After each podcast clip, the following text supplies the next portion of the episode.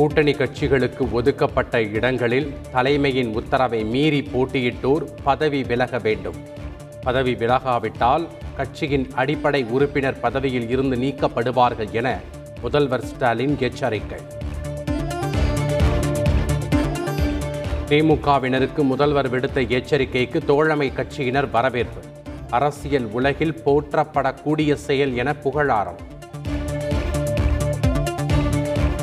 பல்வேறு இடங்களில் மறைமுக தேர்தல் ரத்தான விவகாரம். மாவட்ட தேர்தல் அதிகாரிகளிடம் விளக்கம் கேட்டது மாநில தேர்தல் ஆணையம். கடலூர் நெல்லிக்குப்பத்தில் திமுக எம்எல்ஏ காரை விடுதலை சிறுத்தைகள் கட்சியினர் முற்றுகை. போலீசார் தடியடி நடத்தி கலைத்ததால் பரபரப்பு. ஆழ்வார்குறிச்சி பேரூராட்சியில் திமுக உறுப்பினர்களை வெளியேற்றி மறைமுக தேர்தல்.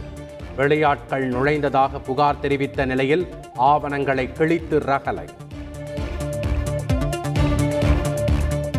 மறைமுக தேர்தலில் திமுகவிற்கு ஆதரவாக செயல்பட்ட அதிமுக கவுன்சிலர்கள் கட்சியில் இருந்து நீக்கி ஓபிஎஸ் இபிஎஸ் நடவடிக்கை. சசிகலாவுடன் ஓ பன்னீர்செல்வத்தின் சகோதரர் ராஜா சந்திப்பு.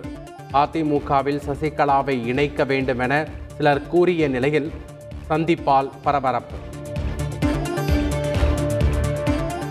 கோவில்களில் பக்தர்களிடமிருந்து பெறப்படும் தங்கம் வைரம் உள்ளிட்ட காணிக்கை பொருட்கள். வழிகாட்டு நெறிமுறைகளை வெளியிட்டது இந்து சமய அறநிலையத்துறை. மேகதாதுவில் அணை கட்ட கர்நாடக பட்ஜெட்டில் ஆயிரம் கோடி ரூபாய் நிதி ஒதுக்கீடு. முதலமைச்சர் பசவராஜ் பொம்மை அறிவிப்பு. தமிழக மாணவர்கள் மீட்புக் குழுவில் பங்கேற்கும் நான்கு ஐஏஎஸ் அதிகாரிகள். பெயர் பட்டியலை வெளியிட்டது தமிழக அரசு. உக்ரைனில் இருந்து இதுவரை பத்தாயிரத்து எண்ணூறு இந்தியர்கள் மீட்பு மத்திய அரசு தகவல்.